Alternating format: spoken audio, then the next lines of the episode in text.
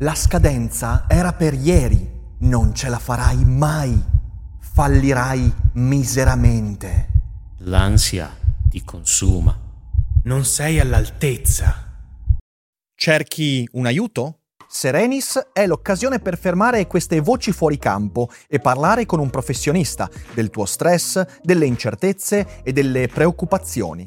Prendersi cura della propria salute mentale è importantissimo e per questo serve il giusto interlocutore. Su Serenis puoi trovare quello giusto.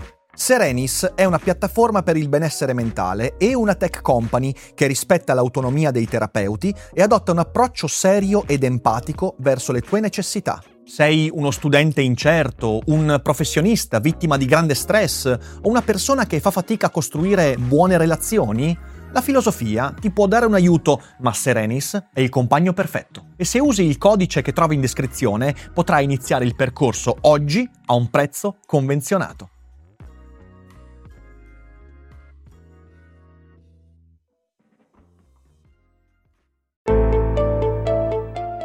Daily Cogito. Svegliarsi per pensare oppure pensare per svegliarsi. Ogni mattina, dal lunedì al venerdì, con Ric Dufer.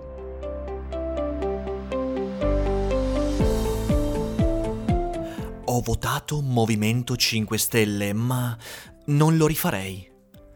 Ma cosa diavolo significa che non lo rifaresti? Come sarebbe dire che li hai votati e non li rivoteresti? Ma dove siamo? Siamo in un videogioco, siamo su The Sims, siamo su Dark Souls, dove muori e poi torni a un checkpoint per rifare tutto diversamente. No, cari miei, non funziona in questo modo. Ma ne parliamo questa mattina qui su Daily Cogito. Bentornati, pronti, spero, a svegliare la testa insieme al corpo. E questa frase, ho votato Movimento 5 Stelle ma non lo rifarei, la sto vedendo ovunque, spunta dalle fottute pareti di Facebook, di Twitter, di Instagram, nei gruppi, nelle pagine, nei blog, nei siti, oh mio Dio, dappertutto. Vedo veramente tante persone che affermano questa cosa.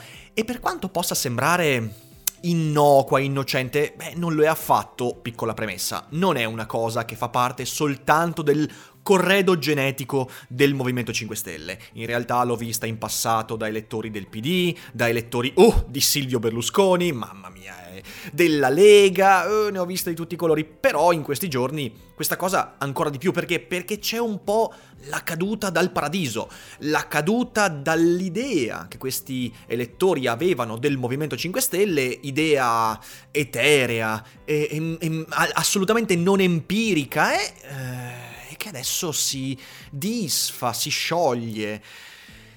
Però, come ho detto, la politica non è un videogioco, non è che possiamo tornare indietro e disfare tutto e dimenticarci di quello che è stato fatto, no, in realtà questo è un governo che sta mettendo in atto delle misure che a mio parere disintegreranno il paese, che costringeranno moltissime persone, fra cui forse anche il sottoscritto, ad andarsene da questo paese. E il problema qual è? Beh, il problema a mio parere è vivere la politica con questo atteggiamento del proviamo e vediamo, ma sì, lasciamoli lavorare, ma cosa li critichi adesso? Lasciali fare e vediamo, proviamo, tentiamo, slanciamo. Ora, questo l'ho detto tante volte, è evidente che la vita umana e non solo nel termine politico ma anche culturale ed esistenziale, è un tentativo. Nessuno di noi sa dove si va veramente a parare, perché di fronte a noi si para solo una cosa, l'ignoto. Ma quando questo ha a che fare con la vita del singolo, beh, le conseguenze dei tentativi di solito si sviluppano nella vita del singolo o di chi gli sta intorno. Quando invece è un governo che va per tentativi, per un proviamo e vediamo, per un oh questa cosa non l'ha mai tentata nessuno perché non ci proviamo, beh, lì le conseguenze le vive la collettività, cioè un gran numero di persone, anche coloro che magari non hanno votato Movimento 5 Stelle, non hanno votato Berlusconi, non hanno votato più Europa, non hanno votato PD o chiunque.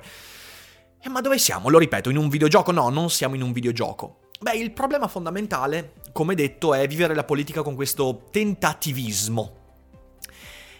L'irresponsabilità, questo è il punto a cui vorrei arrivare, l'irresponsabilità del votante, cioè questa, questa lascività, questo dire, vabbè, eh, ho votato e poi tutto corrisponde al contrario rispetto all'idea che ne avevo, e allora, e allora io non li rivoterei. Questa irresponsabilizzazione che il votante giustamente fa propria, perché il voto è un atto intrinsecamente irresponsabile, non fosse altro per il fatto che è anonimo, quindi non è una firma, non è un contratto, non è una scelta, tu sei di fatto irresponsabile del tuo voto, per quanto si possa fare un bel discorso sulla responsabilità dell'andare a votare, eccetera, eccetera, l'irresponsabilità strutturale del votante si riflette nella corrispondente e conseguente e inevitabile irresponsabilità del votato.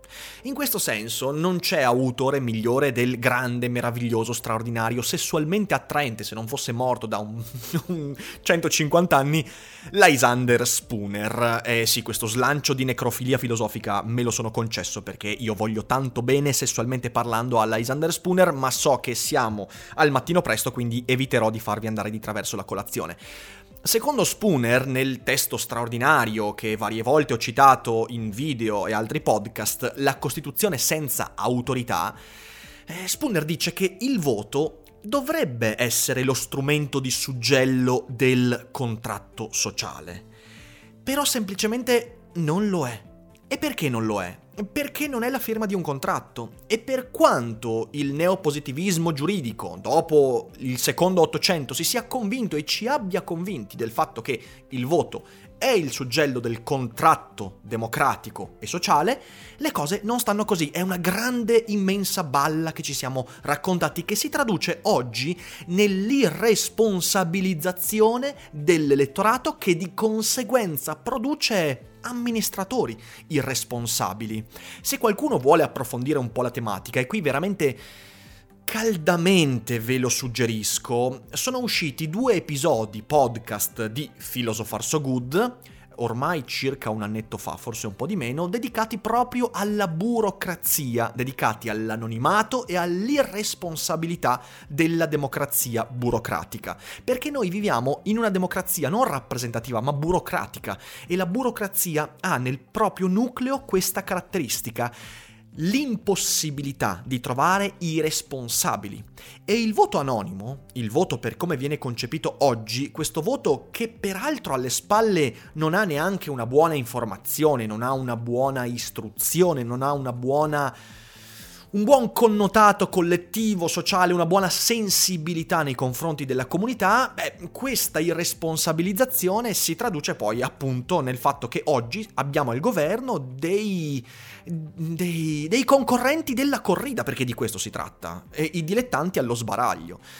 E perché si è arrivati ai dilettanti allo sbaraglio? Beh, da un lato perché gli amministratori precedenti sono stati un branco di mentecatti che ne hanno fatti di tutti i colori e che non sono mai riusciti a trovare il bandolo della matassa, per quanto sia possibile, al punto che oggi ci troviamo a dover rimpiangere Silvio Berlusconi. Qualche mese fa io mi sono trovato a dire la frase che Berlusconi sarebbe stata l'unica salvezza al governo giallo-verde, cioè rendetevi conto, io, io, quando ho detto questa frase mm, mi è venuto un conato di vomito orribile e quando c'era Berlusconi si rimpiangeva eh, D'Alema o Prodi e quando c'era Prodi si rimpiangeva Craxi e con Craxi e così via. Perché questo?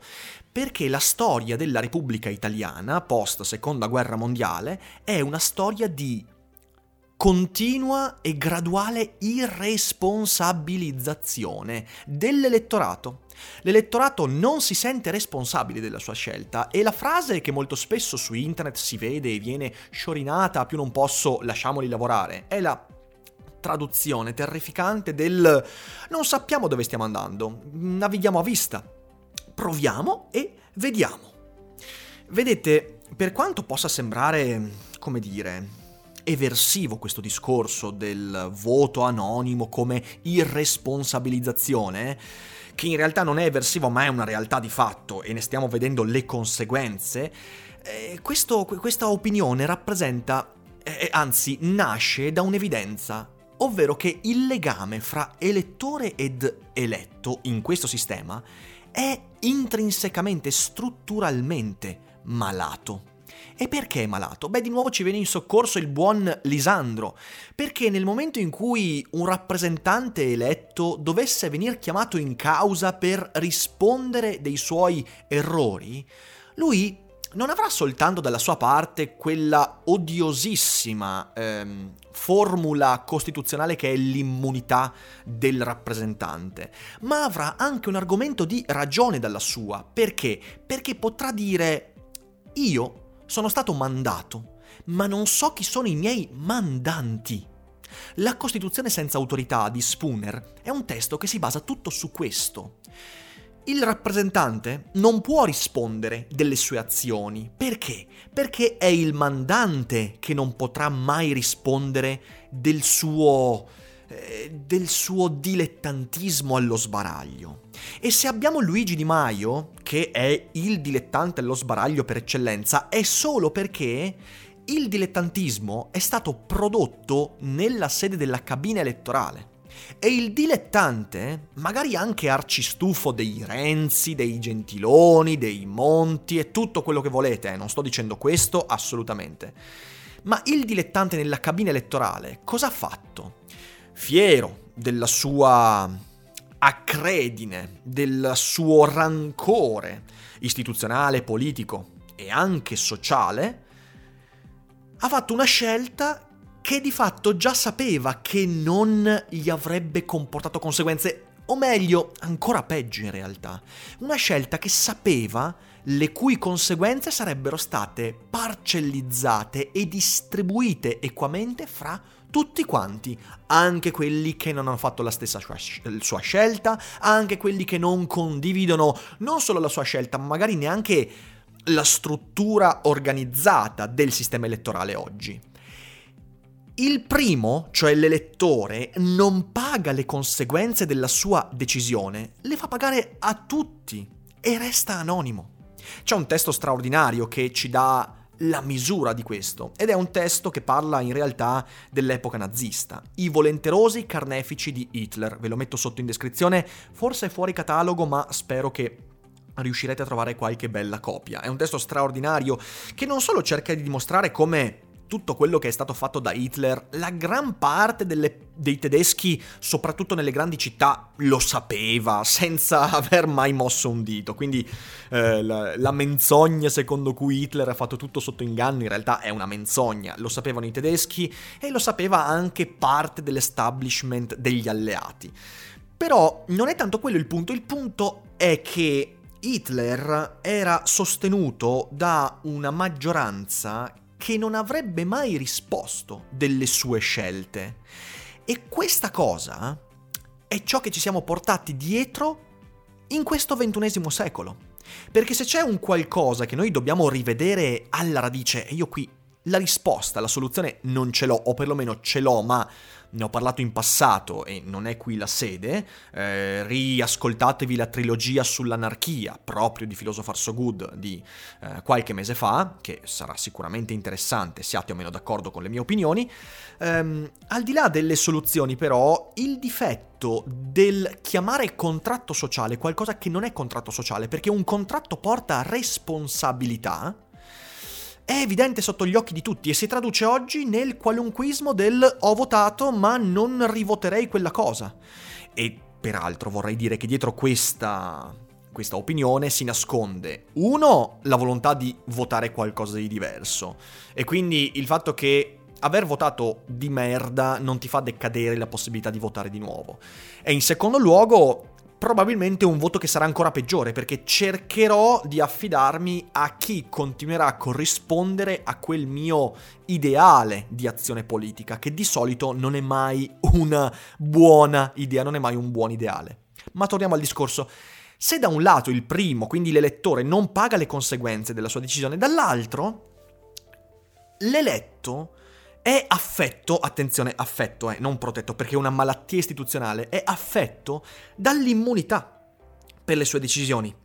Da un lato protetto dalla Costituzione, come ho detto l'immunità parlamentare è una cosa assodata da un punto di vista legislativo, dall'altro lui non conosce i nomi dei suoi mandanti e sono mandanti e non datori di mandato, perché sono mandanti nel senso deleterio del termine, mandanti come si manda un sicario, perché di questo poi si tratta, perché sono anonimi, perché sono nascosti. E vi ricordate quante persone dicevano ma chi è che vota Berlusconi? Ma io non ho mai votato Berlusconi. Era difficilissimo durante l'era di Silvio trovare qualcuno che dichiarasse di star votando Berlusconi. Eppure erano tantissimi. E potevano giocarsela così. Perché? Perché in effetti, beh, in effetti non c'è nessun motivo per dire che io ho votato quella cosa, perché magari un po' me ne vergogno. Ecco, io credo che oggi tantissime persone abbiano votato Movimento 5 Stelle ma non lo dicano. E questo per me è un problema. Ma non perché ci dovrebbero essere conseguenze fisiche per queste persone, ma semplicemente perché bisogna capire che quello che sta succedendo in questi giorni, in questi mesi, è responsabilità non mia non di chi non ha votato Movimento 5 Stelle, ma di chi li ha votati. Solo che la frase ho votato ma non lo rifarei denota una totale irresponsabilizzazione che porterà a scelte ancora peggiori. La conseguenza della democrazia rappresentativa di stampo burocratico è l'irresponsabilità, è l'irresponsabilizzazione. E vorrei concludere ricordandovi che con irresponsabilità si salvano le banche per poi non rivotare chi li ha salvate. Ma poi con irresponsabilità si mettono in galera i giornalisti, si mettono in galera quelli che non sono d'accordo con una certa parte, si mette in galera e si fa tacere chi esprime un'opinione che non è in linea con le nostre irresponsabilità. E alla fine del percorso, ed è questa la cosa su cui dobbiamo riflettere, irresponsabilmente, come ci viene dimostrato dalla vicenda nazista, irresponsabilmente si massacra. La gente, si deporta, eh, si uccide, si fa sparire, ma sempre con grande irresponsabilità. Sono convinto che nel 1943 molti berlinesi avrebbero detto ho votato Partito Nazionalsocialista, ma non lo rifarei. Forse non lo dicevano su Facebook, forse non lo dicevano a voce alta, ma lo dicevano. Ecco, sogno una democrazia in cui questa frase sparisce. Perché? Perché il voto diventa letteralmente un contratto e le conseguenze di quel voto, beh, le vive soprattutto chi ha compiuto una certa scelta. Potete essere d'accordo o non d'accordo con me, ovviamente spero, come sempre, come ogni mattina, di avervi un po' aperto qualche riflessione in più e con un commento potete dirmi cosa ne pensate. È ovviamente un argomento spinoso, problematico, che ho trattato anche con un po' di provocatorietà, ma insomma credo sia anche per il gusto del dibattito e della discussione. Io vi ringrazio per l'ascolto, vi auguro una buona giornata e vi ricordo come sempre che non è tutto noia ciò che pensa.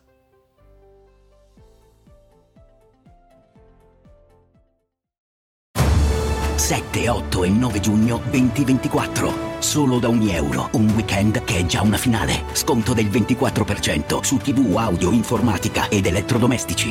Ogni euro. Spesa minima 299 euro solo con un Euro Club. Esclusioni in negozi online.